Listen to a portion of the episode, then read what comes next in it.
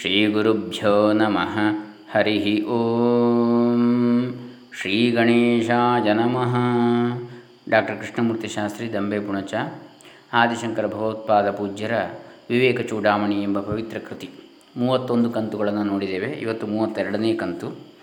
ಮೊದಲಿಗೆ ಆದಿಶಂಕರ ಭಗವತ್ಪಾದ ಪೂಜ್ಯರ ಚರಣಾರವಿಂದಗಳಲ್ಲಿ ಶರಣು ಹೊಂದುತ್ತಾ, ಶ್ರೀ ಶ್ರೀ ಸಚ್ಚಿದಾನಂದೇಂದ್ರ ಸರಸ್ವತಿ ಸ್ವಾಮೀಜಿಗಳವರ ಪದತ್ರಗಳಲ್ಲಿ ಶರಣು ಹೊಂದುತ್ತಾ ವಿದ್ವಾನ್ ಮಹಾಮಹೋಪಾಧ್ಯಾಯ ವೇದ ವೇದಾಂತ ಬ್ರಹ್ಮ ಡಾಕ್ಟರ್ ಕೆ ಜಿ ಸುಬ್ರಹ ಶರ್ಮ ಇವರ ಚರಣತ್ರಗಳಲ್ಲಿ ಶರಣ ಹೊಂದುತ್ತಾ, ಸ್ವಾಮಿ ಚಿನ್ಮಯಾನಂದಜಿಯವರ ಚರಣಾರವಿಂದಗಳಲ್ಲಿ ಶರಣ ಹೊಂದುತ್ತಾ, ವಿವೇಕ ಚೂಡಾಮಣಿ ಇದರ ಮೂವತ್ತ ಎರಡನೇ ಕಂತು. ಕರ್ಮ, ವಿಷಯ ಚಿಂತನೆ ಮತ್ತು ವಾಸನಾ ತ್ಯಾಗ ಎನ್ನತಕ್ಕಂಥ ವಿಚಾರ. ಶ್ಲೋಕ ಮುನ್ನೂರ ಹತ್ತರಿಂದ ಮುನ್ನೂರ ಹತ್ತೊಂಬತ್ತರವರೆಗೆ ಈ ವಿಚಾರವನ್ನು ಶಂಕರಾಚಾರ್ಯರು ಹೇಳಿದ್ದಾರೆ. ನಿಗೃಹ್ಯ ಶತ್ರೋರಹಮೋವಕಾಶ. ಕ್ವಚಿನ್ನ ದೇಯೋ ವಿಷಯಾನುಚಿಂತೆಯ ಸ ಏವ ಸಂಜೀವನ ಹೇತುರಸ್ಯ ಪ್ರಕ್ಷೀಣಜಂಬೀರತರೋರಿವಾಂಬೂ ಮುನ್ನೂರ ಹತ್ತನೇ ಶ್ಲೋಕ.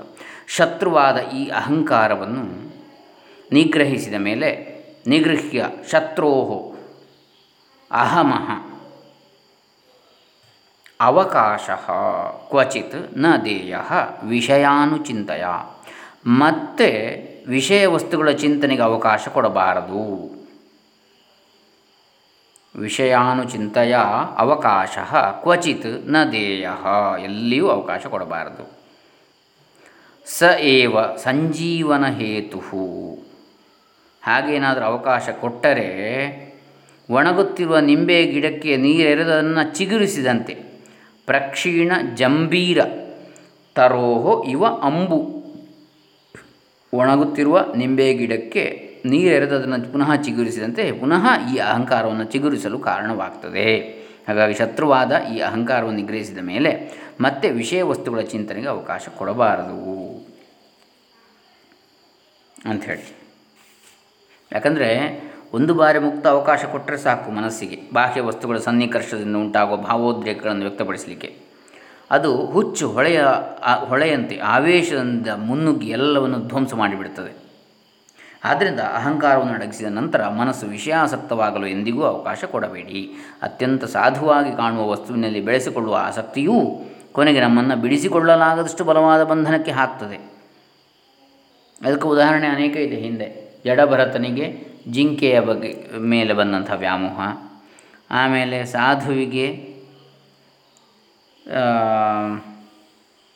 ಇಲಿ, ಇಲಿಯ ಮೇಲೆ ಬಂದಂತಹ ವ್ಯಾಯ, ವ್ಯಾಮೋಹ. ಅಂದರೆ ಆ ಇಲಿಯನ್ನು ನಾಯಿಯನ್ನಾಗಿ, ನಾಯಿಯನ್ನು ತೋಳವನ್ನಾಗಿ, ತೋಳವನ್ನು ಹುಲಿಯನ್ನಾಗಿ ಹುಲಿಯನ್ನು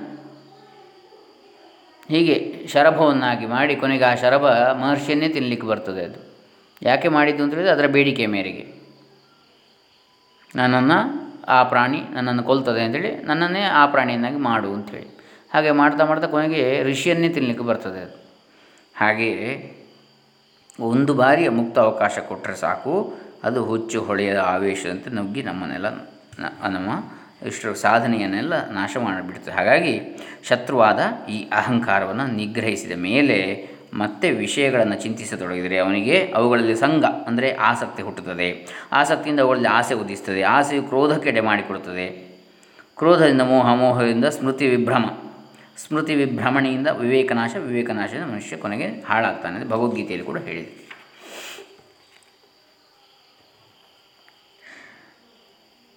ಅಂದರೆ ದುಶ್ಚಿಂತೆಗಳನ್ನು ನಿಯಮನ ಮಾಡುವ ಸುಲಭ ಉಪಾಯ ಅಂತ ಹೇಳಿದರೆ ಅವುಗಳನ್ನು ಮನಸ್ಸಿನಲ್ಲಿ ಅವುಗಳು ಉದಿಸಿದಾಗ ನಮ್ಮ ಮನಸ್ಸನ್ನು ನಾರಾಯಣನ ಕಡೆಗೆ ತಿರುಗಿಸುವಂಥದ್ದು, ಭಗವಂತನ ಕಡೆಗೆ. ಯಾವುದನ್ನಾದರೂ ಪಡೆದುಕೊಳ್ಳಬೇಕೆಂಬ ತೀವ್ರ ಆಶೆ ಆದಾಗ ಆ ಕಾಮನೆಯನ್ನು ನಾರಾಯಣನ ಕಡೆಗೆ ಹರಿಸಿ, ಅದು ಭಗವಂತನನ್ನು ಸೇರುವ ತವಕವನ್ನು ವೃದ್ಧಿಸಿ ಭಕ್ತಿಯ ಪರಾಕಾಷ್ಠತೆಗೆ ನಮ್ಮನ್ನು ಮುಟ್ಟಿಸ್ತದೆ. ಆದ್ದರಿಂದ ಮನಸ್ಸಿನ ಎಲ್ಲ ವೃತ್ತಿಗಳು ಪರಮಾತ್ಮನ ಕುರಿತಾದ ವಿಚಾರವಾಗಿರಲಿ. ವಿಷಯಗಳ ಆಲೋಚನೆ ಬಂದಾಗಲೆಲ್ಲ ನಾರಾಯಣನ ಮಂಗಳ ನಾಮಮಂತ್ರವನ್ನು ಜಪಿಸಿ. ನಾರಾಯಣತೆ ನಮೋ ನಮೋ ಭವ ನಾರದ ಸಂತ ನಮೋ ನಮೋ ಇತ್ಯಾದಿಯಾಗಿ. ನಾರಾಯಣನ ಸ್ಮರಣೆ ಮಾ, ಮನಸ್ಸಿನಲ್ಲಿ ಮೂಡಿದರೆ ಸಾಕು, ಬಾಹ್ಯ ವಿಷಯದ ಅನುರಾಗವು ತಾನಾಗಿ ಚೆಲ್ಲಾಪಿಲ್ಲಿಯಾಗಿ ಚದುರುತ್ತದೆ. ಅದಕ್ಕೆ ನಾರಾಯಣಾಸ್ತ್ರ ಅಂತೇಳಿ ಹೇಳಿದ್ದು. ನಾರಾಯಣಾಸ್ತ್ರ ಮುಂದೆ ಯಾವ ಅಸ್ತ್ರವೂ ಇಲ್ಲ. ಅಂದರೆ ಭಗವಂತನ ಅಸ್ತ್ರದ ಮುಂದೆ ಮನುಷ್ಯ ಅಸ್ತ್ರ ಯಾವುದೂ ನಡೆಯುವುದಿಲ್ಲ. ಹೀಗೆ ನಿವೃತ್ತಿಯ ಮೂಲಕ ನಿರ್ಜೀವವಾಗಿರುವ ಮನಸ್ಸಿಗೆ ವಿಷಯ ಚಿಂತನೆಗಳು ಸಂಜೀವನಿಯಂತೆ.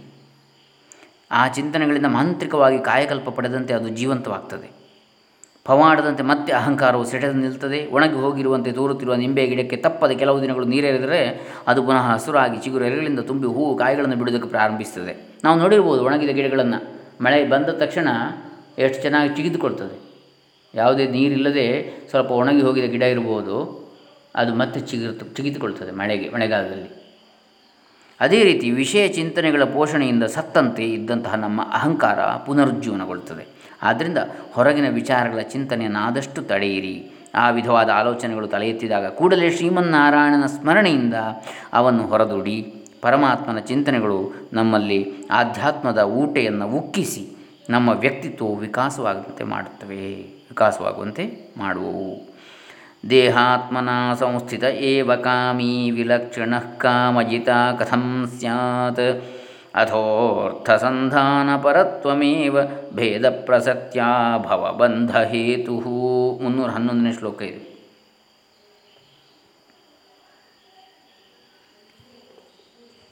ಅಂದರೆ ಈ ನಾರಾಯಣನ ಕಡೆಗೆ ಮನಸ್ಸನ್ನು ಕೊಂಡೋಗುವ ವಿಚಾರದಲ್ಲಿ ಒಂದು ನಾರದ ಭಕ್ತಿ ಸೂತ್ರದಲ್ಲಿ ಒಂದು ಸೂತ್ರ ಇದೆ, ಅರವತ್ತೈದನೇ ಇದು. ತದರ್ಪಿತ ಅಖಿಲಾಚಾರ ಸನ್ ಕಾಮಕ್ರೋಧಾಭಿಮಾನಾಧಿಕಂ ತಸ್ಮಿನ್ನೇವ ಕರಣಿ. ಭಕ್ತಿ ಅಂತ ಹೇಳಿದರೆ ಏನು? ನಾರದ ಭಕ್ತಿ ಸೂತ್ರದಲ್ಲಿ ಏನು ಹೇಳಿದೆ? ಆ ಭಗವಂತನಿಗೆ ಅರ್ಪಿತವಾದಂಥ ಎಲ್ಲ ಆಚಾರಗಳುಳ್ಳವನಾಗಿದೆ. ಎಲ್ಲ ನಡವಳಿಕೆಗಳನ್ನು ಭಗವಂತನಿಗೆ ಸಮರ್ಪಿಸಿ. ಎಲ್ಲದಲ್ಲಿ ಅವನನ್ನು ಕಂಡು ಕಾಮಕ್ರೋಧಾಭಿಮಾನಾದಿಕಂ ತಸ್ಮಿನ್ನೇವ ಕರಣಿ ಮಾಡುವಿಕೆ. ಕಾಮ ಕ್ರೋಧ ಅಭಿಮಾನ ಎಲ್ಲವನ್ನು ಕೂಡ ಆ ಶ್ರೀಮನ್ನಾರಾಯಣನಲ್ಲಿ ಅಥವಾ ಭಗವಂತನಲ್ಲಿಯೇ ತೋರುವಂಥದ್ದು. ಯಾವ ಯಾವ ಗುಣಗಳಿವೆಯೋ ಅದನ್ನೆಲ್ಲ ಭಗವಂತನ ಕುರಿತಾಗಿ ಮಾಡುವಂಥದ್ದು. ಇದರಿಂದ ನಾವು ಲೌಕಿಕ ವಿಷಯಗಳಿಂದ ಪತನ ಹೊಂದುವುದರಿಂದ ನಾವು ತಪ್ಪಿಸಿಕೊಳ್ಬೋದು ದೇಹವೇ ನಾನೆಂದು ತಿಳಿಯುವವನೇ ಕಾಮಿ, ದೇಹಾತ್ಮನ ಸಂಸ್ಥಿತ ಏವ ಕಾಮಿ. ತಾನು ದೇಹಕ್ಕಿಂತ ಬೇರೆ ಎಂದು ಯಾವನ ಅರಿತಾನೋ ಅವನು ಹೇಗೆ ಕಾಮಿ ಆಗ್ತಾನೆ? ವಿಲಕ್ಷಣ ಕಾಮಯಿತ ಕಥಂ ಸ್ಯಾತ್. ಆದ್ದರಿಂದ ಅಥಃ ಅರ್ಥ ಅರ್ಥಸಂಧಾನ ಪರತ್ವಮೇವ ಭೇದ ಪ್ರಸಕ್ತಿಯ ಭವಬಂಧ ಹೇತು ಆದ್ದರಿಂದ ವಿಷಯಗಳನ್ನು ಮನಸ್ಸಿನಲ್ಲಿ ಚಿಂತಿಸುತ್ತಾ ಭೇದಕ್ಕೆ ಅವಕಾಶವನ್ನು ಕೊಡುವುದೇ ಸಂಸಾರ ಬಂಧನಕ್ಕೆ ಕಾರಣವಾಗ್ತದೆ. ಭೋಗಾಸಕ್ತಿಯುಳ್ಳ ವ್ಯಕ್ತಿಗೆ ವ್ಯತಿರಿಕ್ತವಾದ ಜ್ಞಾನಿಯ ಜೀವನ ಕ್ರಮವನ್ನು ಆಚಾರ್ಯರು ವಿವರಿಸ್ತಾರೆ ಕಾಮಿಯು ಭೋಗಾಸಕ್ತಿಯಿಂದ ವಿಷಯಗಳ ಕಡೆ ಓಡಿದರೆ ಜ್ಞಾನಿಯು ಬಾಹ್ಯ ವಿಷಯಗಳಿಂದ ತನ್ನ ಮನಸ್ಸನ್ನು ನಿಗ್ರಹಿಸಿಕೊಂಡು ತನ್ನೊಳಗಿರುವ ಆತ್ಮನ ಕಡೆಗೆ ಅದನ್ನು ಹರಿಯಾಗೊಡ್ತಾನೆ ಭೋಗಲಾಲಸ್ಯ ಮತ್ತು ಆತ್ಮಜ್ಞಾನ ಇವೆರಡು ಎಂದಿಗೂ ಒಟ್ಟಿಗೆ ಇರಲಾರವು. ಭೋಗಾಸಕ್ತಿ ಉಳ್ಳವನು ಹೊರಗಿನ ವಿಷಯಗಳಲ್ಲಿ ಮನಸ್ಸನ್ನು ಹರಿಯಗುಟ್ಟು ಅವುಗಳಲ್ಲಿ ಸುಖವಿದೆ ಎಂದು ನಂಬಿ ಅವುಗಳ ಬೆನ್ನಟ್ಟಿ ಹೋಗ್ತಾನೆ. ಆತ್ಮಜ್ಞಾನಿ ಆದರೂ ಸುಖವು ಹೊರಗಿನ ವಸ್ತುಗಳಲ್ಲಿ ಇಲ್ಲವೆಂಬ ದೃಢ ನಿಶ್ಚಯದಿಂದ ಅವುಗಳನ್ನು ಪ್ರಯತ್ನಪೂರ್ವಕವಾಗಿ ಮನಸ್ಸಿನಿಂದ ದೂರ ಮಾಡಿ ತನ್ನೊಳಗೇ ಇರುವ ಸಚ್ಚಿದಾನಂದ ಸ್ವರೂಪವಾದ ಆತ್ಮನನ್ನು ಕುರಿತು ಧ್ಯಾನ ಮಾಡ್ತಾ ಇರ್ತಾನೆ. ಕತ್ತಲೆ ಬೆಳಕು ರಾತ್ರಿ ಹಗಲು ಒಟ್ಟಿಗೆ ಇರುವುದು ಹೇಗೆ ಅಸಾಧ್ಯವೋ ಹಾಗೆಯೇ ಅವಿದ್ಯೆ ಮತ್ತು ಜ್ಞಾನ. ಎರಡು ಒಟ್ಟಿಗೆ ಇರಲಾರವು, ಅಜ್ಞಾನ ಮತ್ತು ಜ್ಞಾನ. ಇವೆರಡೂ ವಿರೋಧ ಧ್ರುವಗಳು, ದ್ವಂದ್, ದ್ವಂದ್ವಗಳು, ವ್ಯತಿರಿಕ್ತಗಳು. ನಾನಾತ್ವ ದರ್ಶನ ಅಥವಾ ಭೇದ ಪ್ರಸಕ್ತಿ ಉಂಟಾಗುವುದು, ಭೇದ ಪ್ರಸಕ್ತಿಯಿಂದ ತಾನು ಆತ್ಮಕ್ಕಿಂತ ಭಿನ್ನವೆಂಬ ಭೇದ ಭಾವನೆ. ಇದು ಉಂಟಾಗುವುದು ಹೊರ ಜಗತ್ತಿನ ವಸ್ತುಗಳ ಚಿಂತನೆಯಿಂದಲೇ. ಅರ್ಥಸಂಧಾನ ಪರತ್ವಂ. ವಿಷಯ ಚಿಂತನೆಗಳಲ್ಲಿ ಆಸಕ್ತವಾಗಿರುವಿಕೆ. ಅದರಿಂದಾಗಿ ಇದೇ ಸಂಸಾರ ಬಂಧನಕ್ಕೆ ಕಾರಣ ಜೀವನದಲ್ಲಿ ಬರುವ ಎಲ್ಲ ದುಃಖ ಸಂಕಟಗಳಿಗೂ ಮೂಲ. ಭೇದ ಪ್ರಸಕ್ತಿ, ನಾನಾತ್ವ ದರ್ಶನ. ಬಾಳಿನ ಎಲ್ಲ ಜಂಜಾಟಗಳಿಗೂ ನೆಲೆ. ಒಂದು ಸಲ ನಾಶ ಮಾಡಿದ ಅಹಂಕಾರ ಮತ್ತೆ ತಲೆ ಎತ್ತುವುದು ಹೇಗೆ ಸಾಧ್ಯ ಎಂಬ ಪ್ರಶ್ನೆ ಹುಟ್ಟುವಂಥದ್ದು ಸಹಜ. ಅಹಂಕಾರವು ಮರುಹುಟ್ಟನ್ನು ಪಡೆಯುವ ತಂತ್ರವನ್ನು ಶ್ರೀ ಶಂಕರರು ಮುಂದಿನ ಶ್ಲೋಕದಲ್ಲಿ ಹೇಳ್ತಾರೆ. ಕಾರ್ಯಪ್ರವರ್ಧನಾದ್ ಬೀಜ ಪ್ರವೃದ್ಧಿ ಪರಿದೃಶ್ಯತೆ. ಕಾರ್ಯಪ್ರವರ್ಧನಾದ್ ಬೀಜ ಪ್ರವೃದ್ಧಿ ಪರಿದೃಶ್ಯತೆ. ಕಾರ್ಯನಾಶಾದ ಬೀಜನಾಶಸ್ತಸ್ಮಾತ್ ಕಾರ್ಯಂ ನಿರೋಧಯೇತ್. ಮುನ್ನೂರ ಹನ್ನೆರಡನೇ ಶ್ಲೋಕ. ಕಾಮ್ಯ ಕರ್ಮಗಳು ಹೆಚ್ಚಾದರೆ ಅಂದರೆ ಬಯಕೆಯನ್ನು, ಅಂದರೆ ಫಲವನ್ನು ಬಯಸಿ ಮಾಡತಕ್ಕಂಥ ಕರ್ಮಗಳು ಕಾಮ್ಯ ಕರ್ಮಗಳು. ಅಂಥವುಗಳು ಹೆಚ್ಚಾದರೆ ವಿಷಯ ವಾಸನೆಗಳೆಂಬ ಬೀಜಗಳು ವೃದ್ಧಿಯಾಗುವುದು ಕಂಡುಬರುತ್ತದೆ ಕರ್ಮಗಳು ಇಲ್ಲವಾದರೆ ಬೀಜಗಳು ಇಲ್ಲವಾಗ್ತವೆ. ಆದ್ದರಿಂದ ನಾವು ಕರ್ಮ ಮಾಡುವುದನ್ನು ನಿಲ್ಲಿಸಬೇಕು ಅಂತ ಹೇಳ್ತಾರೆ. ನಮ್ಮ ಮನಸ್ಸಿನೊಳಗೆ ವಿಷಯ ವಾಸನೆಗಳು ಬೀಜ ರೂಪದಲ್ಲಿ ಅಡಗಿವೆ. ಮನಸ್ಸಿನ ಅಂತರಾಳದಲ್ಲಿ ಬೀಜ ರೂಪದಲ್ಲಿ ಇದ್ದುಕೊಂಡು ಮನುಷ್ಯನ ಭಾವಗಳನ್ನು, ಭಾವನೆಗಳನ್ನು ರೂಪಿಸುವ ಹಾಗೂ ನಿರ್ಧರಿಸುವ ಮತ್ತು ಅವನಲ್ಲಿ ಕಾರ್ಯಪ್ರವೃತ್ತಿಯನ್ನು ಉಂಟು ಮಾಡುವ ಬಲವತ್ತರವಾದ ಸಹಜ ಪ್ರಚೋದನೆಗಳನ್ನು ವಾಸನೆಗಳು ಅಂತೇಳಿ ಕರೀತಾರೆ. ಅವು ಬೀಜ ರೂಪದಲ್ಲಿ ಅಡಗಿವೆ. ಅವುಗಳಿಗೆ ಅವಕಾಶ ಒದಗಿಸಿ ಅಹಂಕಾರದ ನೀರೆರೆದು ವಿಷಯ ಚಿಂತನೆಗಳ ಗೊಬ್ಬರ ಹಾಕಿದರೆ ಅವು ಮೊಳೆತು ಬೆಳೆದು ವರ್ಧಿಸಿ ವಿಷಯ ಭೋಗಗಳಿಂದ ಮನಸ್ಸನ್ನು ತಣಿಸುವುದಕ್ಕಾಗಿ ಮುನ್ನುಗ್ಗುತ್ತವೆ. ವಾಸನೆಗಳನ್ನು ತಣಿಸಿದಂತೆಲ್ಲ ಅವು ನೂರು ಮಡಿಯಾಗಿ ವೃದ್ಧಿಸಿ ಮತ್ತೆ ನಮ್ಮನ್ನು ಅವುಗಳ ಹಿಡಿತದಲ್ಲಿ ಸಿಕ್ಕಿ ಹಾಕಿಕೊಳ್ಳು ಸಿಕ್ಕಿಸಿಕೊಳ್ತವೆ. ಆಗ ವ್ಯಕ್ತಿ ನಿರಾಶನಾಗಿ ಅವುಗಳಿಂದ ನಾನು ತಪ್ಪಿಸಿಕೊಳ್ಳಲಾರೆ ಎಂದು ಒಪ್ಪಿಕೊಳ್ಳುತ್ತಾನೆ. ಆದ್ದರಿಂದ ಕೀಳುಮಟ್ಟದ ಹೀನ ವಾಸನೆಗಳು ಮನಸ್ಸಿನಲ್ಲಿ ಸುಳಿದ ಕೂಡಲೇ ಅವುಗಳನ್ನು ತಡೆದು ತುಳಿದು ಹೊಸಕ್ಕೆ ಕಿತ್ತು ಹಾಕಿಬಿಡಿ. ಸ್ವಾಮಿ ಚಿನ್ಮಯಾನಂದರು ಹೇಳ್ತಾರೆ, ಅವು ಬೆಳೆದು ಹೆಮ್ಮರವಾಗಿ ವಿಷಪ್ರಾಯವಾದ ಅನೇಕಾನೇಕ ವಾಸನೆಗಳ ಬೀಜೋತ್ಪತ್ತಿ ಮಾಡಲು ಅವಕಾಶವನ್ನೇ ಕೊಡಬೇಡಿ. ಅಹಂಕಾರವು ನಿಶ್ಶಕ್ತಿಯಿಂದ ನಿಶ್ಚೇಷ್ಟಿತವಾಗಿ ಸತ್ತಂತೆ ಬಿದ್ದಿರಬಹುದು ಆದರೆ ಅಹಂಕಾರಕ್ಕೆ ಮೂಲವಾದ ವಾಸನೆಗಳು ಬೀಜ ರೂಪದಿಂದ ಮನಸ್ಸಿನ ಅಂತರಾಳದಲ್ಲಿ ಜೀವಂತವಾಗಿಯೇ ಅಡಗಿರುತ್ತವೆ.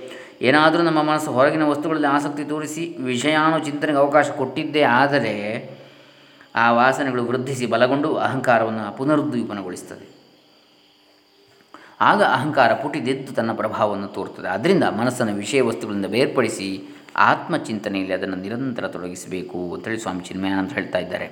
ಬಾಹ್ಯ ವಸ್ತುಗಳಿಂದ ಮನಸ್ಸನ್ನು ಸಂಪೂರ್ಣವಾಗಿ ಹಿಂದೆ ಕೇಳಿದುಕೊಂಡರೆ ಅಹಂಕಾರಕ್ಕೆ ಪುನಃ ಹಿಂದಿರುಗಿ ಬರಲು ಸ ಅವಕಾಶವಿರುವುದಿಲ್ಲ.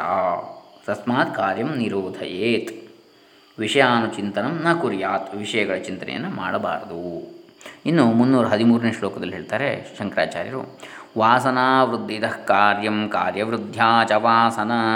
ವರ್ಧತೆ ಸರ್ವಥಾ ಪುಂಸಃ. ಸಂಸಾರೋ ನ ನಿವರ್ತತೆ. ವಿಷಯ ವಾಸನೆಗಳು ವೃದ್ಧಿಯಾದರೆ ಕರ್ಮವು ವೃದ್ಧಿಯಾಗ್ತದೆ.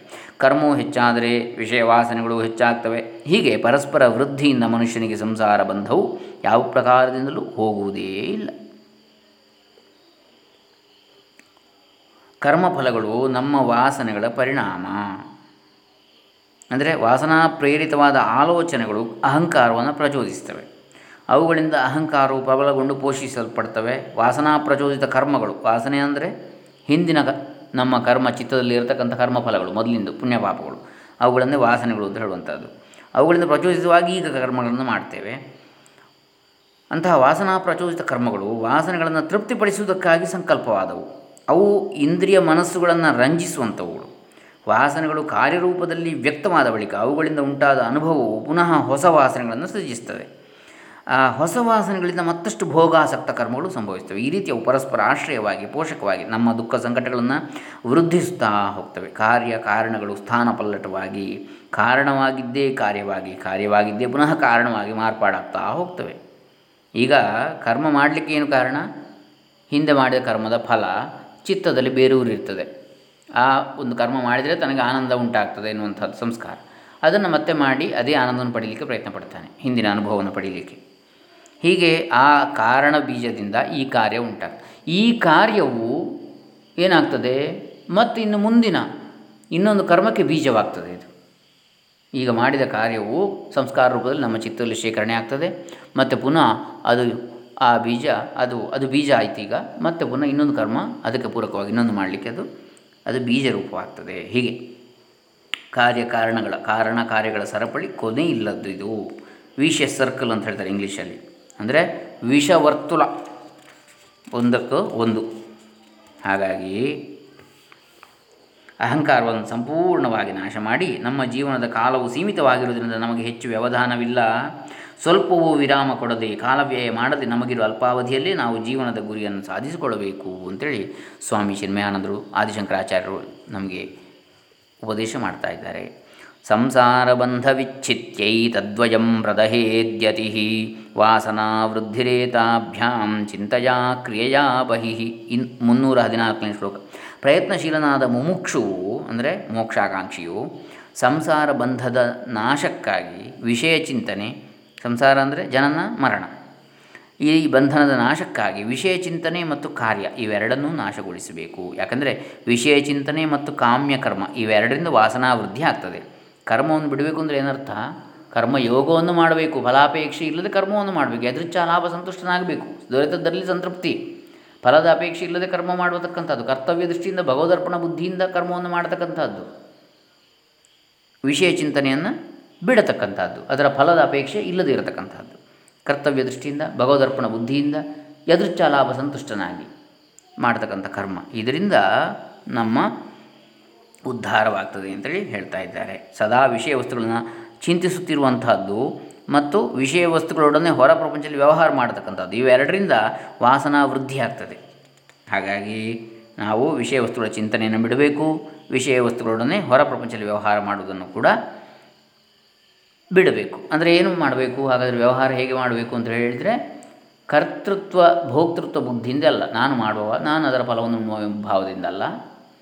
ಕೇವಲ ತಾನು ಆತ್ಮಸ್ವರೂಪ, ದೇಹ, ಇಂದ್ರಿಯಗಳು ತಾವೇ ತಾವಾಗಿ ತಮ್ಮ ಕರ್ತವ್ಯವನ್ನು ಮಾಡ್ತಾವೆ ಅಂತ ಭಾವಿಸಬೇಕು ಕರ್ತವ್ಯ ದೃಷ್ಟಿಯಿಂದ. ಮತ್ತು ಅದು ಕೂಡ ಆ ಭಗವಂತನ ಸೇವೆ ಅಥವಾ ಅದು ಆ ಆತ್ಮನಿಗೆ, ಪರಮಾತ್ಮನಿಗೆ ಸಮರ್ಪಿತ ಎನ್ನುವ ಭಾವದಿಂದ. ಮತ್ತು ಅದರಿಂದ ದೊರೆತ ಫಲ ಯಾವುದಿದೆ? ಅದನ್ನು ಸ್ವೀಕರಿಸುವುದು ಹೊರತು ಇಂತಹ ಫಲವೇ ಸಿಗಬೇಕು ಅಂತ ನಿರೀಕ್ಷೆ ಮಾಡಿ ಮಾಡುವುದಲ್ಲ. ಎದೃಚ್ಛ ಲಾಭ ಸಂತುಷ್ಟ.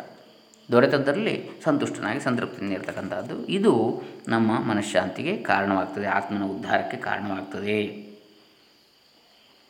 ಭಗವಾನ್ ಬುದ್ಧನ ಶುದ್ಧ ಕಾಯವನ್ನು, ಅವನ ಶಾಂತ ವದನವನ್ನು ನೋಡಿದಂತಹ ಒಬ್ಬ ವೇಶ್ಯೆಗೆ ಅವನಲ್ಲಿ ತೀವ್ರವಾದ ಕಾಮಾಸಕ್ತಿ ಉಂಟಾಯಿತಂತೆ. ಆಕೆ ಅರ್ಧರಾತ್ರಿಯಲ್ಲಿ ಬುದ್ಧದೇವನು ಮಲಗಿದ್ದ ಕೋಣೆಗೆ ಫಲತಾಂಬೂಲ ತುಂಬಿದ ತಟ್ಟೆಯೊಂದನ್ನು ಹಿಡಿದು ಹೊರಟಳು ಕೋಣೆಯ ಬಾಗಿಲನ್ನು ತಟ್ಟಿಯಲು ಬುದ್ಧನಿಗೆ ಎಚ್ಚರವಾಗಿ ಬಂದು ಬಾಗಿಲು ತೆರೆದು ನೋಡಿದ, ಆ ಅವೇಳೆಯಲ್ಲಿ ತನ್ನ ಸೇವೆಗೆ ಬಂದಿದ್ದ ಆಕೆಯನ್ನು ಕಂಡ. ಆತನಿಗೆ ಯಾವ ವಿಧವಾದ ಮನೋವಿಕಾರವೂ ಆಗಲಿಲ್ಲ. ಸ್ವಲ್ಪವೂ ಹಿಂಜರಿಯದೆ ಭಗವಾನ್ ಬುದ್ಧ ಕೇಳಿದ, ತಾಯಿ, ಈ ನಿಮ್ಮ ಮಗನು ತಮಗೇನು ಸಹಾಯ ಮಾಡಬಲ್ಲ? ಎಂದು. ಕಾಮೋದ್ರಿಕ್ತಳಾಗಿ ಬಂದ ಆ ವೇಷೆಯು ಮಂಜಿನಂತೆ ಕರಗಿ ನೀರಾಗಿ ಹೋದಳು. ಅಶ್ಲೀಲ ಯೋಚನೆ ನಿಮ್ಮ ಮನಸ್ಸಿನಲ್ಲಿ ಹೇಳಬಹುದು ಆಗ ಅದಕ್ಕೆ ಯಾವ ಉತ್ತೇಜನವನ್ನು ಕೊಡಬೇಡಿ ಅಂತೇಳಿ ಸ್ವಾಮಿ ಚಿನ್ಮಯಾನಂದರು ಎಚ್ಚರ ಕೊಡ್ತಾ ಇದ್ದಾರೆ. ಹರಿ ಓಂ ಹರಿ ಓಂ ಎಂದು ದೃಢ ವಿಶ್ವಾಸದಿಂದಲೂ ನಂಬಿಕೆಯಿಂದಲೂ ಜಪಿಸಿ. ಅಶ್ಲೀಲ ಯೋಚನೆಗಳ ವಿಚಾರವಾಗಿ ಯಾವಾಗಲೂ ಎಚ್ಚರದಿಂದಿರಿ. ಅವು ಮನಸ್ಸಿನಲ್ಲಿ ವ್ಯಕ್ತವಾದ ಕೂಡಲೇ ಅವುಗಳನ್ನು ಭಗವಂತನ ನಾಮಧ್ಯಾನದಿಂದ ಆದೇಶ ಮಾಡಿ ಪವಿತ್ರಗೊಳಿಸಿ ಮನಸ್ಸನ್ನು ಅಂಥೇಳಿ ಇಲ್ಲಿ ಸ್ವಾಮಿ ಚಿನ್ಮಯಾನಂದರು ಹೇಳ್ತಾ ಇದ್ದಾರೆ. ಕೆಲವು ವೇಳೆ ಸಾಧಕನು ಕಾಮಾಸಕ್ತನಾಗ್ತಾನೆ, ಅದಕ್ಕೆ ಅವನೇ ಕಾರಣ. ಬೇರೆ ಯಾವ ಕಾರಣವೂ ಇಲ್ಲ. ಅವನ ಮನಸ್ಸಿನಲ್ಲಿ ಕಾಮದ ಚಿಂತನೆ ಉದ್ಭವಿಸಿದಾಗ ಅದಕ್ಕೆ ಅವನು ಅವಕಾಶ ಕೊಟ್ಟು ಪ್ರೋತ್ಸಾಹ ತೋರಿಸ್ತಾನೆ. ಅದರಿಂದ ಅದು ಉತ್ತೇಜಿತವಾಗಿ ಅವನನ್ನು ಕಾಮಕನನ್ನಾಗಿ ಮಾಡ್ತದೆ. ಅಶ್ಲೀಲ ಯೋಜನೆಗಳು, ಅಶ್ಲೀಲ ಕರ್ಮಗಳು ಜೊತೆಗೂಡಿ ಅಶ್ಲೀಲ ವಾಸನೆಗಳನ್ನು ಉತ್ಪತ್ತಿ ಮಾಡ್ತವೆ ಈ ರೀತಿ ಅವು ಗುಂಪುಗೂಡಿ ಮನುಷ್ಯನನ್ನು ಸಂಸಾರಕ್ಕೆ ಕಟ್ಟಿ ಹಾಕ್ತವೆ. ಅಧ್ಯಾತ್ಮ ಪ್ರಗತಿಯನ್ನು ತಡೆಗಟ್ಟಿ ಅವನು ಕೆಳಕ್ಕೆ ಬೀಳುವಂತೆ ಮಾಡ್ತವೆ. ಅದರಿಂದ ಅಶ್ಲೀಲ ಚಿಂತನೆ ಮನಸ್ಸಿಗೆ ಬಂದಾಗ ಅದಕ್ಕೆ ಪ್ರೋತ್ಸಾಹ ಕೊಡಬೇಡಿ. ಕೇವಲ ಸಾಕ್ಷಿಯಂತೆ ಆ ಯೋಚನೆಗಳನ್ನು ವೀಕ್ಷಿಸಿ ಮನಸ್ಸಿನಿಂದ ಆಚೆಗೆ ತಳ್ಳಿ ಹಾಕಿ, ಎಚ್ಚರದಿಂದ ಇದ್ದು ನಾರಾಯಣನ ನಾಮವನ್ನು ಉತ್ಸಾಹದಿಂದ ಜಪಿಸಿ ಅಂತೇಳಿ ಸ್ವಾಮಿ ಚಿನ್ಮಯಾನಂದರು ಎಚ್ಚರಿಕೆಯೊಂದಿಗೆ ಉಪದೇಶವನ್ನು ಆತ್ಮದ ಉದ್ಧಾರಕ್ಕೆ ಅತ್ಯಂತ ಪ್ರೇಮದಿಂದ ಶಿಷ್ಯನ ಉದ್ಧಾರಕ್ಕೆ ಈ ಒಂದು ಉಪದೇಶವನ್ನು ಮಾಡ್ತಾ ಇದ್ದಾರೆ.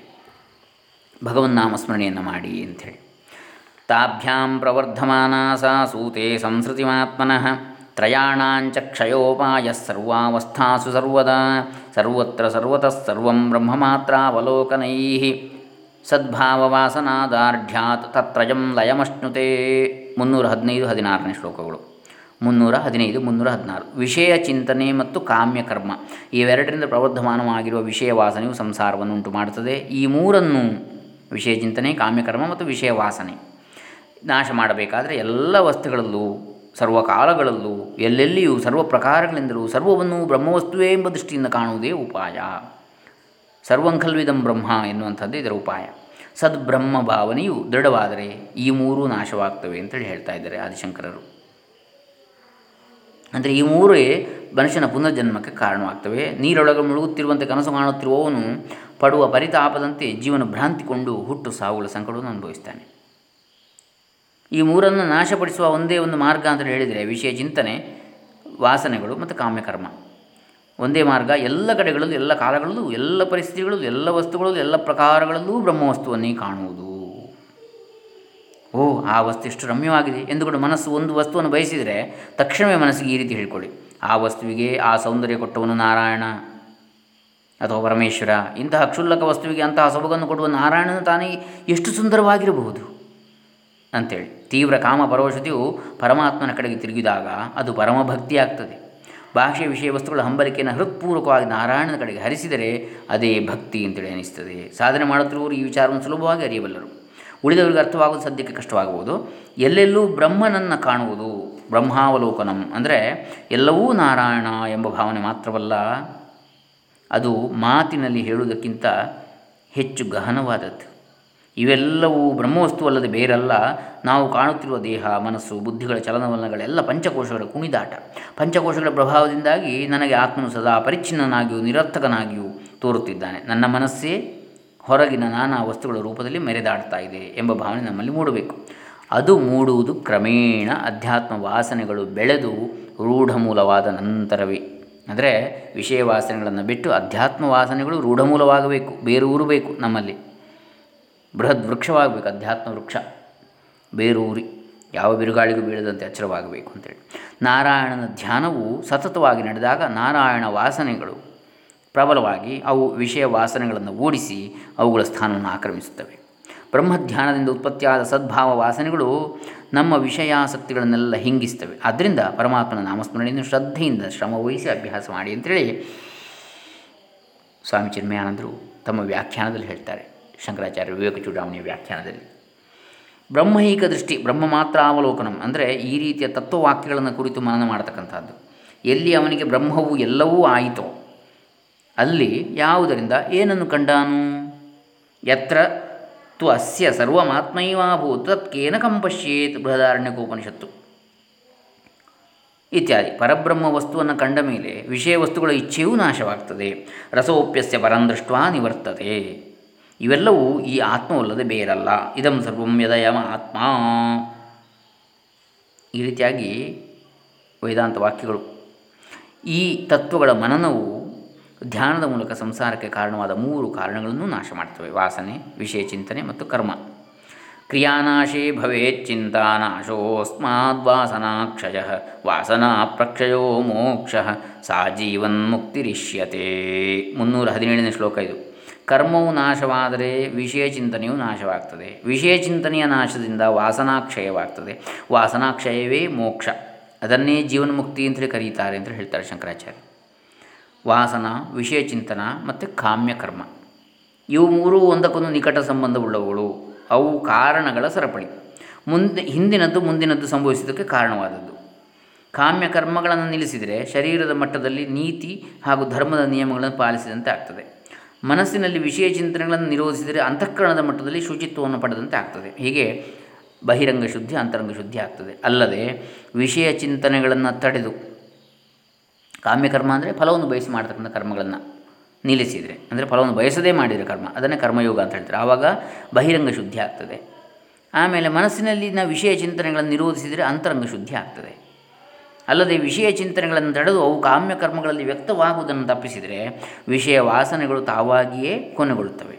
ಈ ರೀತಿ ಸ್ಥೂಲ ರೂಪದಲ್ಲಿ ತೋರಿಕೊಳ್ಳುವ ಕರ್ಮಗಳನ್ನು ಮತ್ತು ವಿಷಯ ಚಿಂತನೆಗಳನ್ನು ತಡೆದು ಅವುಗಳ ಮೂಲಕ ವ್ಯಕ್ತವಾಗಲು ಹವಣಿಸುತ್ತಿರುವ ಸೂಕ್ಷ್ಮ ವಾಸನೆಗಳನ್ನು ನಾಶ ಮಾಡಲು ನಾವು ಪ್ರಯತ್ನಿಸ್ತೇವೆ ಸ್ಥೂಲವಾದದ್ದನ್ನು ಮೊದಲು ಹತೋಟಿಯಲ್ಲಿಟ್ಟು, ಅದರ ಮೂಲಕ ಸೂಕ್ಷ್ಮವಾದದ್ದನ್ನು ನಿಯಮನ ಮಾಡಲು ಪ್ರಯತ್ನಿಸುವುದೇ ನಿಜವಾದ ಪ್ರಾಣಾಯಾಮ ಅಂತೇಳಿ ಹೇಳ್ತಾ ಇದ್ದಾರೆ ಸ್ವಾಮಿ ಚಿನ್ಮಯಾನಂದರು. ಕಾರ್ಯವನ್ನು ಜಾಣತನದಿಂದ ಅಂಕಿಯಲ್ಲಿಟ್ಟು, ಕಾರ್ಯ ನಿರೋಧೇನ ಕಾರಣಂ ನಿರೋಧವ್ಯಂ ಆ ಮೂಲಕ ಕಾರಣವನ್ನು ಹತೋಟಿಗೆ ತಂದು, ಅದನ್ನು ಕೊನೆಗೆ ನಿರ್ಮೂಲ ಮಾಡುವ ರೀತಿಯನ್ನು, ಆ ಕಾ, ಯಾವ ಕಾಮ ಬೀಜಗಳಿದೆ, ಯಾವುದರದ್ದು? ಕರ್ಮ, ಸಂಸ್ಕಾರ ಬೀಜಗಳು. ಅದನ್ನು ಸುಟ್ಟು ಹಾಕ್ತಕ್ಕಂಥದ್ದು ಜ್ಞಾನದ ಅಗ್ನಿಯಿಂದ. ಈ ರೀತಿ, ಅದರ ರೀತಿಯನ್ನು ವೇದಾಂತ ಬೋಧಿಸ್ತದೆ. ಈ ರೀತಿ ನಮ್ಮ ಜೀವನದ ಸರ್ವ ದುಃಖಗಳಿಗೂ ಕಾರಣವಾದ ವಾಸನೆಗಳನ್ನು ನಾವು ನಿವಾರಣೆ ಮಾಡಿಕೊಳ್ಳಬೇಕು. ಕರ್ಮ ವಾಸನೆಗಳನ್ನು ಪೂರ್ವ ಕರ್ಮ ವಾಸನೆಗಳು ನಿಮ್ಮ ಚಟುವಟಿಕೆಗಳು ತಪ್ಪುದಾರಿ ಹಿಡಿದು ದುಷ್ಟ ವಾಸನೆಗಳಿಗೆ ಕಾರಣವಾಗದಂತೆ ಅವುಗಳನ್ನು ಅಚ್ಚುಕಟ್ಟು ಮಾಡಿ. ಕ್ರಮಪಡಿಸಿ ಅಂತ ಹೇಳ್ತಾ ಇದ್ದಾರೆ ಸ್ವಾಮಿ ಚಿನ್ಮಯಾನಂದರು. ಮನಸ್ಸಿನಲ್ಲಿ ವಿಷಯ ಚಿಂತನೆಗಳು ಉದಿಸುವುದು ನಿಂತರೆ, ವಿಷಯ ವಾಸನೆಗಳು ತಾವಾಗಿ ಉಡುಗಿ ಹೋಗ್ತವೆ. ವಾಸನೆಗಳು ಮುಕ್ತಾಯಗೊಂಡರೆ ಮುಕ್ತಿಯು ಪ್ರಾಪ್ತವಾದಂತೆ. ವಾಸನೆಗಳು ಅಳಿದರೆ ಬಯಕೆಗಳಿಂದಲೂ, ಕಾಮ್ಯ ಕರ್ಮಗಳಿಂದಲೂ ವಿಮೋಚನೆ ದೊರಕ್ತದೆ. ಅದೇ ಮೋಕ್ಷ. ಯಾವನು ತನ್ನ ಕರ್ಮಗಳಲ್ಲಿ, ಕರ್ಮಗಳನ್ನು ಹತೋಟಿಯಲ್ಲಿ ಇಡುವುದರ ಮೂಲಕ ವಿಷಯಾಸಕ್ತಿಯನ್ನು ಕಳೆದುಕೊಂಡು ವಾಸನಾ ಕ್ಷಯವನ್ನು ಪಡೆಯುವುದರಲ್ಲಿ ಜಯಶೀಲನಾಗ್ತಾನೋ, ಅವನೇ ಜೀವನ್ಮುಕ್ತ ಅಂತೇಳಿ ಘೋಷಣೆ ಮಾಡಿದ್ದಾರೆ. ಸದ್ವಾಸನಾ ಸ್ಫೂರ್ತಿ ವಿಜೃಂಭಣೆ ಸತಿ.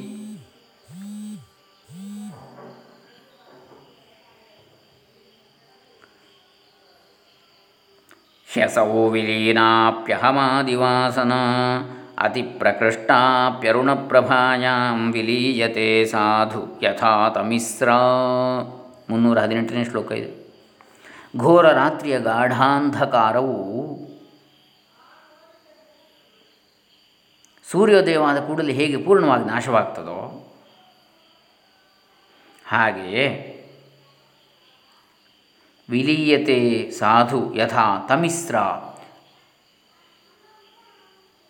ಅತಿ ಪ್ರಕೃಷ್ಟಾಪ್ಯರುಣಪ್ರಭಾಯಾಮ್ ಅತಿ ಪ್ರಕೃಷ್ಟವಾದಂತಹ ಅರುಣಪ್ರಭೆಯಿಂದ, ಸೂರ್ಯಪ್ರಭೆಯಿಂದ ಹೇಗೆ ಕತ್ತಲೆಯು ಹೋಗಿ ನಾಶವಾಗಿ ಹೋಗ್ತದೋ ಹಾಗೆಯೇ. ಸದ್ವಾಸನಾ ಸ್ಫೂರ್ತಿ ವಿಜೃಂಭಣೆ ಸತಿ ಸದ್ಬ್ರಹ್ಮ ಭಾವನೆಯ ಪ್ರಕಾಶವು ಹರಡಿದ ಹಾಗೆಲ್ಲ ಅಸವು ವಿಲೀನಾಪ್ಯಹಮಾದಿ ವಾಸನ ಅಹಂಕಾರಾದಿ ವಾಸನೆಗಳು ಕೂಡ ನಾಶವಾಗ್ತಾ ಬರ್ತವೆ ಅಂಥೇಳಿ ಸಾಧಕನು ಅಂದರೆ ಪರಮಾತ್ಮ ವಾಸನೆ ಅಧಿಕವಾದಂತಿಲ್ಲ ವಿಷಯ ವಾಸನೆಗಳು ತಾವಾಗಿ ನಶಿಸ್ತಾ ಹೋಗ್ತವೆ. ಹಾಗಾಗಿ ಪರಮಾತ್ಮನಲ್ಲಿ ಹೆಚ್ಚು ಹೆಚ್ಚು ಭಕ್ತಿಯನ್ನು ಇಡಬೇಕು ಅಂತ ಹೇಳುವಂಥದ್ದು ಅದಕ್ಕೆ ಬೇಕಾಗಿ. ಸಾಧಕನು ಶ್ರವಣ, ಮನನ ನಿಧ್ಯಾಸನಗಳಲ್ಲಿ ತೊಡಗಿದಂತೆಲ್ಲ. ಸದ್ವಾಸನೆ ವೃದ್ಧಿ ಆಗ್ತಾ ಬರ್ತದೆ. ಸದ್ವಾಸನೆ ಉದಿಸಿ ಊರ್ಜಿತವಾದಾಗ ಸಾಧಕನ ಶಾರೀರಿಕ, ಮಾನಸಿಕ, ಬೌದ್ಧಿಕ ಸಂಬಂಧಗಳು ಪೂರ್ಣವಾಗಿ ಬದಲಾಯಿಸ್ತವೆ. ಇರುವುದು ನಾರಾಯಣನೊಬ್ಬನೇ. ಅವನು ಸರ್ವದಾ ಸರ್ವಾಂತರ್ಯಾಮಿ, ಸರ್ವವ್ಯಾಪಕನಾಗಿರುತ್ತಾನೆ ಎಂಬ ತಿಳಿವು ನಮ್ಮಲ್ಲಿ ಮೂಡಿದಾಗ ನಮ್ಮಲ್ಲಿ ಯಾವ ರಾಗದ್ವೇಷಗಳೂ ಇರಲು ಸಾಧ್ಯವಿಲ್ಲ. ನಮ್ಮ ವ್ಯವಹಾರದಲ್ಲಿ ಪ್ರೇಮ, ಕರುಣೆ, ಸಹನೆ, ದಯೆ ಇವು ತಾವಾಗಿ ತೋರಿಕೊಳ್ಳುತ್ತವೆ ಅಹಂಕಾರ ಮತ್ತು ಅದರಿಂದ ಪ್ರಚೋದಿತವಾದ ವಾಸನೆಗಳು, ಸ್ವಾರ್ಥ ಭಾವನೆಗಳು, ದುರಭಿಮಾನದ ಪ್ರತಿಷ್ಠೆ ಇವೆಲ್ಲವೂ ಶರೀರ, ಮನಸ್ಸು, ಬುದ್ಧಿಗಳ ಮಟ್ಟದಲ್ಲಿ ಕರಗಿ ಹೋಗ್ತವೆ. ಇವುಗಳ ಸ್ಥಾನದಲ್ಲಿ ಹೊಸದಾಗಿ ಉದಿಸಿರುವ ಪರಮಾತ್ಮ ವಾಸನೆಗಳು ಬಂದು ನೆಲೆಸ್ತವೆ. ಈ ರೀತಿಯ ಸದ್ವಾಸನೆಗಳ ಸತ್ಪ್ರಭಾವದಿಂದ ಅಸದ್ವಾಸನೆಗಳು ತಾವಾಗಿಯೇ ನಿರಾ ನಿವಾರಣೆ ಹೀಗೆ ಸದ್ವಾಸನೆಗಳು, ಅಸದ್ವಾಸನೆಗಳನ್ನು ಓಡಿಸ್ತವೆ. ಅಸದ್ವಾಸನೆಗಳು ನಾಶವಾದ ಮೇಲೆ ಪರಮಾತ್ಮನ ದರ್ಶನಕ್ಕೆ ನಾವು ಸಿದ್ಧರಾಗಿರುತ್ತೇವೆ ಆದ್ದರಿಂದ ನೈತಿಕ ನಿಷ್ಠೆ ಮತ್ತು ಧರ್ಮ ಜೀವನವೇ ವ್ಯಕ್ತಿಯನ್ನು ಅಹಂಕಾರದ ಕೂಪದಿಂದ ಮೇಲಕ್ಕೆತ್ತಲು ಅಗತ್ಯವಾದ ಆಧ್ಯಾತ್ಮಿಕ ಸಿದ್ಧತೆ. ಅದೇ ನಮ್ಮ ಪ್ರಯತ್ನದ ಗುರಿಯೂ ಹೌದು. ನಾವು ಮಾಡಬೇಕಾದದ್ದು ಅಷ್ಟೇ ಅಂತ ಹೇಳ್ತಾರೆ. ಅಲ್ಲಿನ ಮುಂದೆ ಜ್ಞಾನವು ತಾನಾಗಿಯೇ ನಮ್ಮಲ್ಲಿ ಮಿಂಚುತ್ತದೆ. ಶುದ್ಧವಾದ ಹೃದಯವು ಆನಂದದಿಂದ ತುಂಬಿ ಶಾಂತವಾಗಿ ಪರಮಾತ್ಮನ ಆಗಮನವನ್ನು ನಿರೀಕ್ಷಿಸುತ್ತಿರಲಿ. ಹೀಗೆ ಆತ್ಮಜ್ಞಾನದ ಅನುಭವಕ್ಕಾಗಿ ಅತ್ಯಂತ ವಿಶ್ವಾಸದಿಂದ ನಿರೀಕ್ಷಿಸುತ್ತಿರುವ ಶಾಂತವು ಶುದ್ಧವು ಏಕಾಗ್ರವಾದ ಮಾನಸಿಕ ಸ್ಥಿತಿಯನ್ನೇ ನಾವು ಧ್ಯಾನ ಅಂತೇಳಿ ಹೇಳ್ತೇವೆ. ಅಂತೇಳಿ ಸ್ವಾಮಿ ಚಿನ್ಮಯಾನಂದರು ಹೇಳ್ತಾರೆ. ತಮಸ್ತಮಃ ಕಾರ್ಯವನರ್ಥಜಾಲಂ ನ ದೃಶ್ಯತೆ ಸತ್ಯುದಿತೆ ದಿನೇಶೇ. ತಥಾ ಧ್ವಜಾನಂದರಸಾನುಭೂತೌ ನ ವಾಸ್ತಿ ಬಂಧೋ ನ ಚ ದುಃಖಗಂಧ. ಮುನ್ನೂರ ಹತ್ತೊಂಬತ್ತನೇ ಶ್ಲೋಕ ಇದು. ಸೂರ್ಯೋದಯವಾದ ತಕ್ಷಣ ಕತ್ತಲೆಯೂ ಅದರಿಂದ ಆಗುವ ಅನರ್ಥಗಳ ಪರಂಪರೆಯು ಹೇಗೆ ಮಾಯವಾಗ್ತವೋ ಹಾಗೆಯೇ ಅದ್ವಯವಾದ ಬ್ರಹ್ಮಾನಂದ ರಸದ ಅನುಭವವಾಗುವಾಗ ಬಂಧವೂ ಇರುವುದಿಲ್ಲ, ದುಃಖದ ಗಂಧವೂ ಇರುವುದಿಲ್ಲ ಅಂತೇಳಿ ಹೇಳ್ತಾ ಇದ್ದಾರೆ. ತಮಸ್ಸು ಅಂತ ಹೇಳಿದರೆ ಕತ್ತಲೆ. ಅಂಧಕಾರ. ಕತ್ತಲೆಯಿಂದ ಉಂಟಾಗುವ ಅನಾಹುತಗಳು ತಮಃ ಕಾರ್ಯಂ. ಕತ್ತಲೆ ಕಾರ್ಯ. ಎಲ್ಲಿ ದಾರಿ ತಪ್ಪುವೆನೋ, ಯಾವುದು ನಡುವೆ ಮುಗ್ಗರಿಸುವೆನೋ, ಎಲ್ಲಿ ಬಿದ್ದು ಪೆಟ್ಟು ತಿನ್ನುತ್ತೇನೋ, ಎಲ್ಲಿ ಯಾವ ಶತ್ರುವಿನ ಕ್ರೂರ ಕಠಾರಿ ದನಗಾಗಿ ಕಾದಿದೆಯೋ, ಇವೇ ಮೊದಲಾದ ಭಯದ ಚಿಂತೆಗಳು ಕತ್ತಲೆಯ ಪರಿಣಾಮವಾಗಿ ಸಾಮಾನ್ಯರಿಗೆ ಹುಟ್ಟುವ ಕಳವಳಗಳು. ತಮಸ್ಸು ನಮ್ಮ ಮನಃಶಾಂತಿನ ಲೂಟಿ ಮಾಡ್ತದೆ. ಯಾವಾಗ ದಿನೇಶನಾದ ರವಿ ದಿನಕ್ಕೆ ಈಶ ಅಥವಾ ಪ್ರಭು ಹಗಲನ್ನುಂಟು ಮಾಡಿ ದಿನವನ್ನು ನಿಯಮನ ಮಾಡಿ ದಿನಕ್ಕೆ ದಿನೇಶ ಅಂದರೆ ಸೂರ್ಯ. ಅವನು ಮೂಡ್ತಾನೋ, ಆ ಕೂಡಲೇ ಕತ್ತಲೆಯು ಅದರ ಪರಿಣಾಮವಾಗಿ ಉಂಟಾಗುವ ಭಯ. ಎರಡು ಕೂಡ ಸಂಪೂರ್ಣವಾಗಿ ತೊಲಗಿ ಹೋಗ್ತವೆ. ಸೂರ್ಯೋದಯವಾದ ಮೇಲೆ ಕತ್ತಲೆ ಮಾತ್ರವಲ್ಲ, ಕತ್ತಲೆಯಲ್ಲಿ ಭಯದಿಂದ ಉಂಟಾದ ದುಃಖ ಸಮೂಹವೆಲ್ಲ ಒಟ್ಟಿಗೆ ಅದೃಶ್ಯವಾಗ್ತವೆ. ಹಾಗೆಯೇ ಪರಮಾತ್ಮನ ಸಾನ್ನಿಧ್ಯದಿಂದ ನಾವಿಡುವ ಪ್ರತಿ ಹೆಜ್ಜೆಯೂ ಶುಭದಾಯಕವಾಗ್ತದೆ. ಅವನನ್ನು ಅರಿಯದೆ ನಮ್ಮ ಅಜ್ಞಾನದಿಂದ, ಅಹಂಕಾರದಿಂದ, ಆ ಹೆಮ್ಮೆಯಿಂದ ಉಂಟಾದ ದಡ್ಡತನದಿಂದ ಕಂಡಿದ್ದನ್ನು, ಕಾಣದಿದ್ದದ್ದನ್ನು ಎಡವಿ ಮುಗ್ಗರಿಸಿ ದುಃಖ ಭಾಗಿಗಳಾಗ್ತವೆ ಇರುವುದನ್ನು ನೋಡುವುದಿಲ್ಲ, ಇಲ್ಲದಿರುವುದನ್ನು ಕಲ್ಪಿಸಿಕೊಳ್ತೇವೆ ಹೀಗಾಗಿ ದುಃಖಪೂರಿತವಾದ ಗೊಂದಲಗೊಂಡ ದುರಂತಭರಿತವಾದ ಕ್ರೂರ ಪ್ರಪಂಚವನ್ನು ನಾವಾಗಿ ಸೃಷ್ಟಿ ಮಾಡಿಕೊಳ್ತೇವೆ. ಬ್ರಹ್ಮಾನಂದ ಅನುಭವ ಪಡೆದಿರುವ ಜ್ಞಾನಿಗಾದರೂ ದುಃಖದ ಗಂಧವೂ ಇರುವುದಿಲ್ಲ. ಅವನಿಗೆ ಬಂಧವೂ ಇಲ್ಲ. ಆದ್ದರಿಂದ ಅವನಿಗೆ ದೇಹ, ಮನಸ್ಸು, ಬುದ್ಧಿಗಳಿಂದ ಉಂಟಾಗುವ ಪರಿಚ್ಛಿನ್ನತೆಯ ಅನುಭವವೂ ಇರುವುದಿಲ್ಲ. ಅವನಿಗೆ ಸಹಜವಾಗಿಯೇ ದುಃಖದ ಸೋಂಕು ಇರಲಾರದು. ಅವನಿಗುಂಟಾಗುವ ಆನಂದ ಅನುಭವದ ವಿವರಣೆಯನ್ನು ಮುಂದಿನ ಶ್ಲೋಕದಲ್ಲಿ ಹೇಳಿದ್ದಾರೆ. ಮುಂದಿನ ಶ್ಲೋಕ ಮುನ್ನೂರ ಇಪ್ಪತ್ತರಿಂದ ಇಪ್ಪತ್ತೊಂಬತ್ತು ಶ್ಲೋಕಗಳಲ್ಲಿ ಎಚ್ಚರಿಕೆ ಮತ್ತು ಅದರ ಮೌಲ್ಯ. ಇದರ ಬಗ್ಗೆ ಹೇಳ್ತಾ ಇರ್ತಾರೆ. ಎಚ್ಚರಿಕೆ ಯಾಕೆ ಬೇಕು? ಎಚ್ಚರಿಕೆ ಅಂದರೆ ಹೇಗೆ? ಅದರ ಮುಕ್ ಮೌಲ್ಯ, ಅದರ ಬೆಲೆ ಏನು? ಅದರ ಪ್ರಾಮುಖ್ಯತೆ ಏನು? ಅದರ ಮಹಿಮೆ, ಮಹತ್ವ ಏನು? ಎಚ್ಚರಿಕೆಯದ್ದು ಎಂಬುದಾಗಿ ಮುನ್ನೂರ ಇಪ್ಪತ್ತರಿಂದ ಮುನ್ನೂರ ಇಪ್ಪತ್ತೊಂಬತ್ತನೇ ಶ್ಲೋಕದವರೆಗೆ ಹೇಳಿದ್ದಾರೆ. ನಾಳೆ ದಿವಸ ನೋಡೋಣ. ಹರಿ ರಾಮ. ಇಲ್ಲಿಗೆ ವಿವೇಕ ಚೂಡಾವಣೆ ಮೂವತ್ತ ಎರಡನೇ ಕಂತನ್ನು ಮುಕ್ತಾಯ ಮಾಡ್ತಾ ಇದ್ದೇವೆ. ಮೂವತ್ತ ಮೂರನೇ ಕಂತನ್ನು ನಾಳೆ ದಿವಸ ನೋಡೋಣ. ಹರೇ ರಾಮ ಶ್ರೀ ಶಂಕರ ಸರ್ವೇಷಾಂ ಬ್ರಹ್ಮಜ್ಞಾನ ಪ್ರಾಪ್ತಿರಸ್ತು ಸರ್ವೇಷಾಂ ಶಾಂತಿ ಪ್ರಾಪ್ತಿರಸ್ತು ಲೋಕ ಕಲ್ಯಾಣವಸ್ತು ಓಂ ತತ್ಸತ್. ಶಂಕರ ಅರ್ಪಿತಮಸ್ತು